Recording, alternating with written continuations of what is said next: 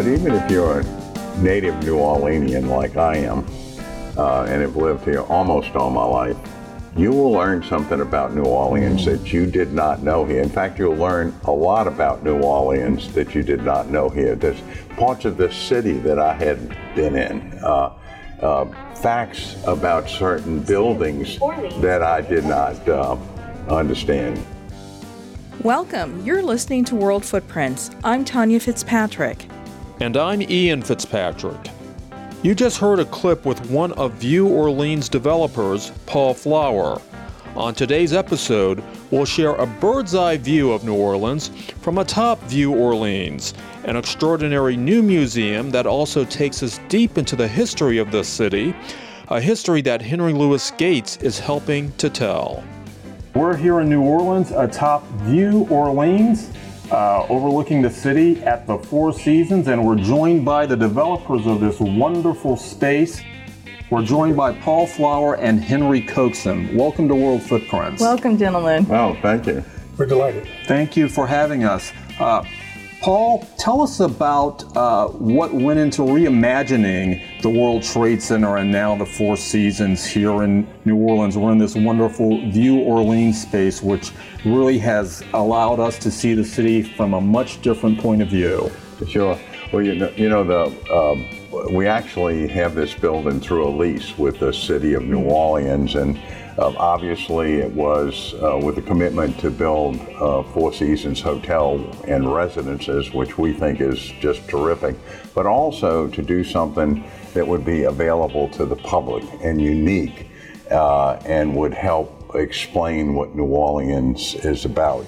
And so that uh, was the original impetus for what's now become View Orleans. And the first thing we did uh, is to make three hires one to Henry Louis Gates, uh, historian, uh, Larry Powell, Dr. Powell, uh, author of The Accidental City, and Cortina and Associates. So uh, Cortina brought the capability of bringing this cutting edge technology, and Dr. Gates and Dr. Powell helped lead a team of historians to help us make sure that this fun, interactive, touchless attraction was historically accurate and really told the story of New Orleans from its inception to today and why our culture hmm. is what it is today. And that's what we really want to do. Why is this city so unique? What amalgamation of cultures came together to make us what we are today?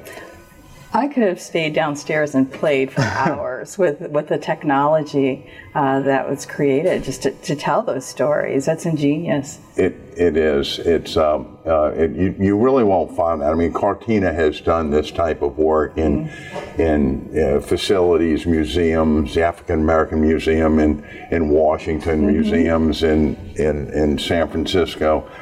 But this is goes even further than anything he's done. It's touchless. It's interactive. Um, it is very high quality, and so we had to go out of the city for that type of technology. But almost everything else in this has been produced by a local.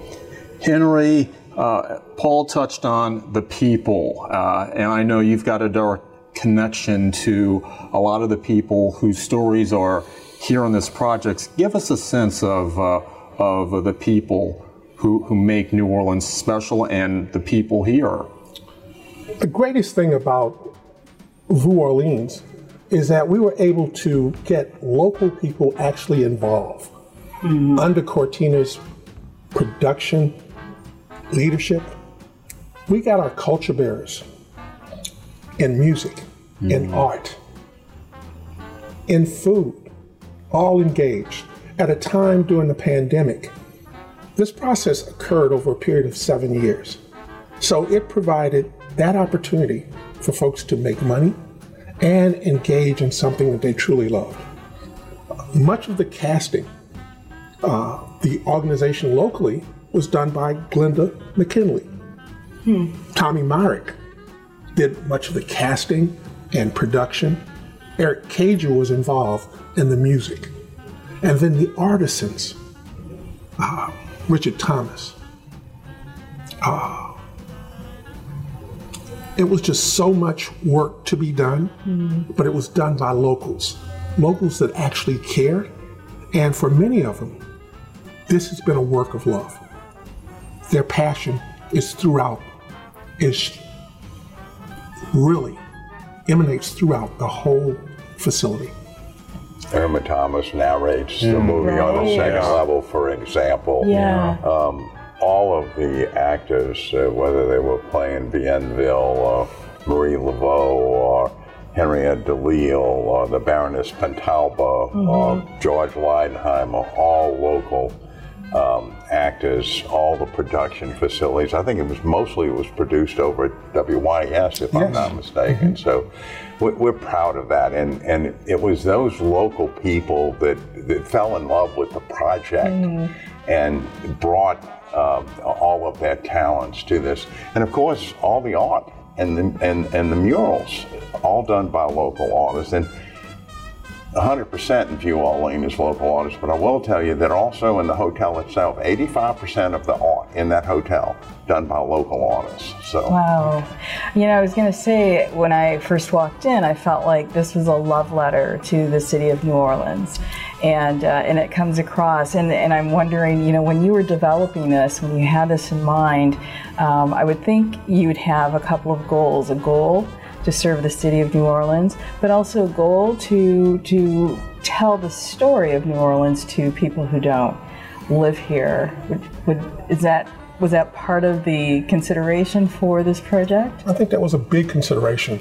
We wanted this opportunity to be the concierge to the city. Mm-hmm. Not only have the culture bearers here, but have a project like no other. Mm-hmm. There is no other New Orleans in the country. This is the place that you need to come first. Bring your guests, and it's fresh, so you can see it time and time again. It takes over an hour and a half to tour it, but it is something truly magnificent.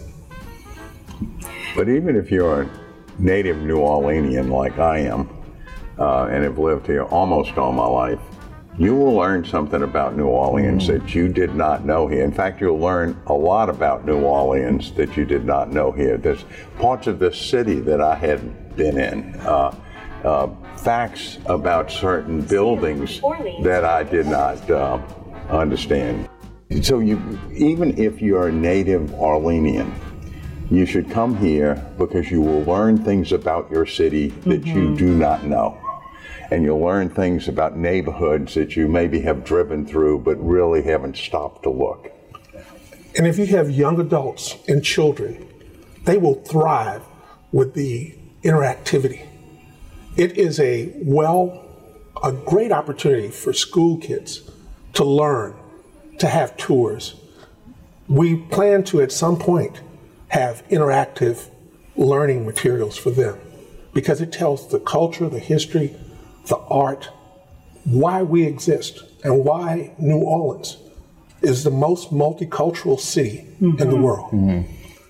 As we were talking to Henry and Paul, we noticed an interesting graphic that spanned the entire wall of the top floor of New Orleans, a map that covered uh, the territory from uh, Lake Itasca in Minnesota all the way to Louisiana and the Gulf of Mexico. The concept of it was at Cortina's and, and uh, uh, Cambridge Seven's office, and I believe to finally find somebody that could manufacture it with the pictures of the city by the name. I think that was done in Maine. Okay, you mentioned Cambridge Seven. Uh, they're, they're, They're the architect. I know. architects. They they have designed most of the aquariums. They designed the National Aquarium in, Baltimore, and the New Baltimore, England Aquarium. So And they're here. And voila. Wow. Yeah. So Cambridge Seven's architect for Four Seasons, and then oh. their their museum aquarium division work with Cortina to design this. So Cortina's doing the technology, mm-hmm. and Cambridge Seven's doing the interior design. Wow. Good grief. The map was so powerful to us as travelers because, and and given where we've lived, so I was able to follow the path of of of, of this of, of all the rivers from like Montana, every town listed in Montana here we have been to. From Right. Wolf Point, we flew into the tiny little airport in Wolf Point, which is about the size of a of a rancher or a, or a bungalow, basically. Uh, you know, and uh, you know, And that shows places how like it's connected to Minneapolis. New Orleans. Yeah, darn. absolutely, absolutely. Every river, every lake, every little tributary Yeah. is there. It's amazing. Yeah. I mean, you could spend time just on that alone and tracing where you've Absolutely, been. absolutely. And so, if you love geography and you love places, and this is just a wonderful, wonderful depiction. So, I mean, who would have assumed that Wickliffe, Kentucky was connected to New Orleans? yeah. Right. I hope the Detroit River's on there. I haven't been around enough to see it, but I didn't see it. I didn't see it, but you know, Well, but that's uh, In honor that's a river, river from a from a different system. gotcha. You're listening to the award winning World Footprints podcast with Ian and Tonya Fitzpatrick. World Footprints connects you to the world through powerful storytelling that illuminates our common humanity and uncovers the full narrative of our cultural and human experiences. Support World Footprints by leaving a five star rating and review on Apple Podcasts or your favorite podcast platform. This will help other like minded and interested travelers find us. Also, please join the World Footprints community by subscribing to our newsletter from worldfootprints.com.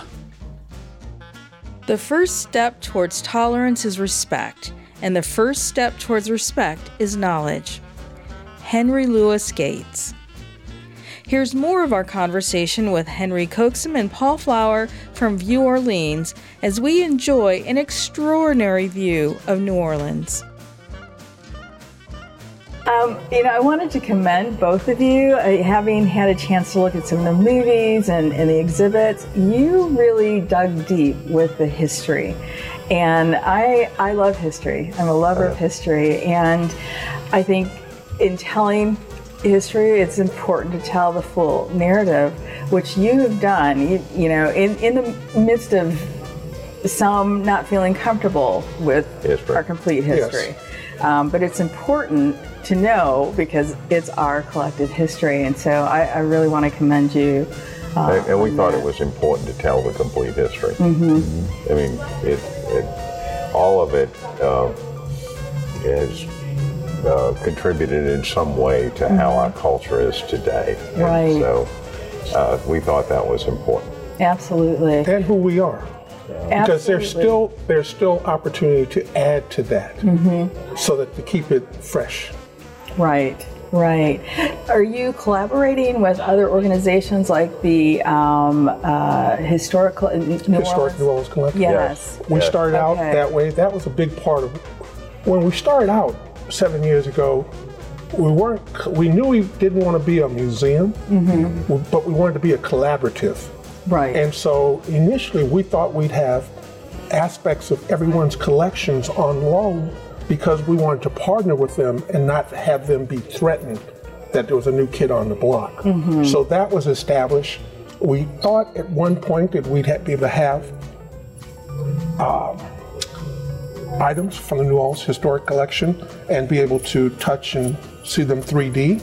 But when we we got with Cortina, Jim Cortina and his team, we realized that there was another way to do this that was less expensive, but all of the research involved all of our partners.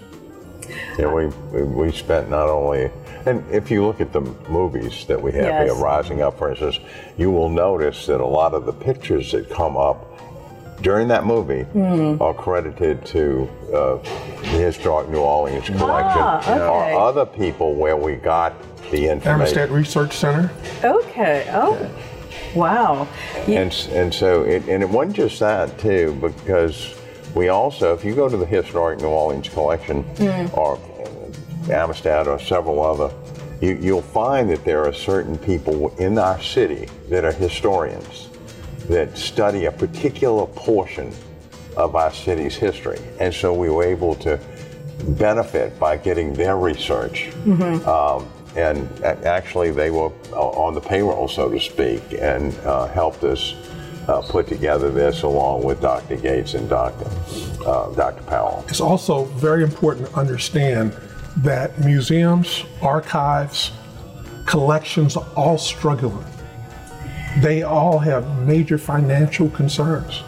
So it's important for us to give back by utilizing those cherished resources and making sure they're part of that financial stream. Because if we don't do that collectively, they will go out of business. Mm-hmm. It's not because the substance of the material, mm-hmm. it's because they don't have the financial resources. I wish you guys could come to uh, Washington D.C. and give a lesson in cooperation and Well, we actually we actually went to Washington D.C. as a team to the African American Museum mm. and got lots of ideas there.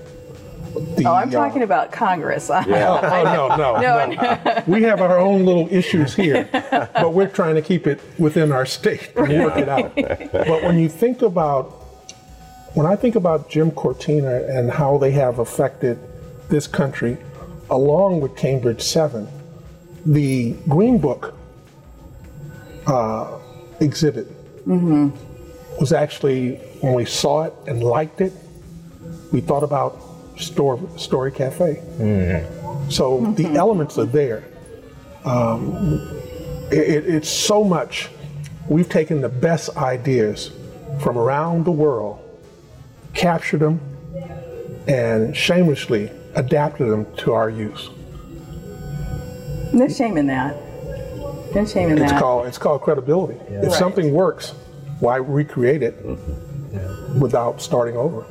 Paul, I wanted to ask you because we're in the world, the former World Trade Center, and we know that this building was a significant modern building that helped to reshape the skyline of New Orleans, and essentially, your team stepped in and preserved what many thought was a very modern building. But I know you had some challenges because this, this is even though it's modern, you still had some of the issues of uh, dealing with a building that was that had old bones and old infrastructure and so forth. Give us a sense of which I can appreciate because I've got old bones too. but no, it's it, it, it was a challenge. But and you know what we found out was that that this building was known by almost all of New Orleans, and it, mm. they felt it was their mm-hmm. building. Mm-hmm. I mean, how many people got engaged where we're standing Really? right now oh. on the revolving bar? Right. And and uh, how many people how many people have come up to me and told me, "Oh, I worked there," or "My dad worked there," that type of. So we knew it was important to the city, but it was also built at a time when the wind loads uh, that you designed a building for are half of what you need to do it today. So it had to be reinforced. It has some differential settlement in it that had to be uh, corrected, and we had to refurbish all of the exterior panels and replace the uh, windows and uh, that type of thing. But it was a labor of love, and we're delighted that we were able to bring it back to life and also add on to it. And, and the architects did a terrific job in the way they've done that and the, the way it looks and how it fits in uh, with the city and within the building itself. And of course, it was interesting to be able to, to have to do all of that right next to the flood wall and with a, with an operating train Yeah. going by. So it, there was a lot of challenges, but we're just really proud of it. And really, everybody that is coming here, uh, I guess the term that I hear the most often is, I was blown away. yeah, yeah. We feel the same way. We echo that, yeah. But it also still was the first World Trade Center in the U.S. Period. That I didn't know. Yeah, Wow. 1969. Wow. And we've made, if you go through the building, you'll find a lot of artifacts, if you call it that, from the building. And mm-hmm. we've made, for instance, they, were- they, nobody has uh, does it anymore, but there were cigarette urns. Well, they- but it was a particular type, and, and or there were pictures, or there were plaques, or there was um, uh, uh, uh, uh, fire. Uh, what am I trying to say? The Uh, fireplace? not a fireplace. Uh, um, uh, fire pipe, uh, part of the sprinkler system. Anyway, Sprinklers, that they all wanted us to. To, to, to keep in the building. So if you go through the building, you'll find that all of those artifacts are in uh, these little art boxes. So they're put together as art and kept in the building. Um, and some of that is some of that is here. You've you've seen some of that uh, on the second floor here, as well as you can see it in the in the hotel. So it's it's been uh, it's been fun to bring this building back. Well, you know, and it, it, it reminds me of the story, you know, the phoenix rising from the ashes. And, you know, after 2005, people were saying, why build New Orleans? It's going to happen again. And people were writing this city off. But every year we've been coming, this is our ninth or 10th year during French Quarter Festival there's new things. Things are changing, and you have raised a, a building that um, was not. People weren't too complimentary of the old World Trade Center, I'll, I'll say. But you you built something beautiful with that, and um, and it you know it makes me think about an interview that Ian and I did with uh, a gentleman whose uh, family's uh, Filipino, and he, you know we were talking about the, the grit of immigrants and, and having something like the fifth gear. He calls it the fifth gear, which gives them that extra drive. And I thought, well, this city is made of immigrants. I mean, it's built, you know, is. and so We there's are. a lot of. Uh, We're an amalgamation of Yes. immigrants, and uh, we, we really are. We also, speaking of the building, it used to be 33 stories, but we've added a story. So we're Right. now we're now th- we're, we're a little bit taller. Usually you shrink when you get older. depends on the bones, you know. These bones are good. We're really the amalgamation of the best the world has to offer, all here in New Orleans. So Mm-hmm. It's important to understand that every exhibit is in English, Spanish, and French because that's who we are. Well, one last question. So, because we are a, a travel show, uh, you know, a socially conscious travel show, I have to ask you a travel related question. Um, if you were to, to pick anyone to share, to sit next to on a, a long haul flight to your favorite country, who would you want to sit next to, past or present, and why? Um, and you're excluding my wife of 54 years. Oh, well, she can come too, but. Thank you for cleaning that up. That's a dangerous question. In addition to your wife, A, who would his, you like? a, a historical figure. Past or present? Past, oh, okay, past to present. Oh, that's a tough one. Um, I don't know. I think uh, I would like to uh, sit by Henriette DeLille uh, uh, because of the life she led and what she meant uh, to education and health in the city, city of New Orleans. Beautiful. For me, it's very simple. Uh, being a historian myself, I'd like to take a long distance trip with Henry Louis Gates because I would really like to get my uh, genealogy told. And um, he's someone that I respect and admire and got a chance to work with on this project. So we didn't spend much time together in Cambridge, and a lot of it was long distance. But he's someone that still fascinates me by the stories he tells and the history that he finds within your birth path. Mm, beautiful. Well, gentlemen, thank you so much for your time. You're very welcome. Thank, you, for so what much. you've done. This is a beautiful work of art. Thank, you, you very much. We living art. appreciate you all you. coming by and seeing us. Oh, thank you. Thank you so much. You know, we we've seen a lot of museums, dear. We've traveled uh, many, many places, but I have never seen anything like this before. You know, as uh, Paul and Henry said, people are blown away. I was truly blown blown away. It was so immersive, almost like a Van Gogh, one of the Van Gogh exhibits that's that's touring.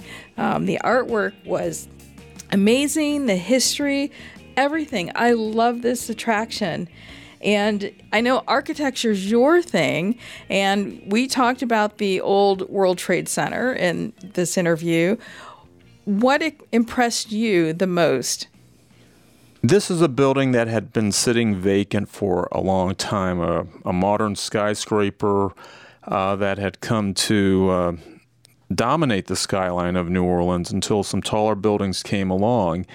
But this building is a wonderful example of what you can do in terms of creating uh, mixed use inside of an old building. This was an office building, and it's now taken on a life as residences, as a hotel, as almost a Four Seasons, almost like an urban resort.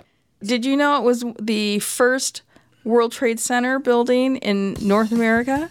I know it was one of the first uh, uh, at that time when there was this, uh, you know, city building competition for ports to have World Trade Centers. Uh, not as important as it used to be, but still, uh, this this building captures the spirit of the old building and moves forward with a whole bunch of new uses that support the tourism industry in New Orleans and is a destination worth seeing.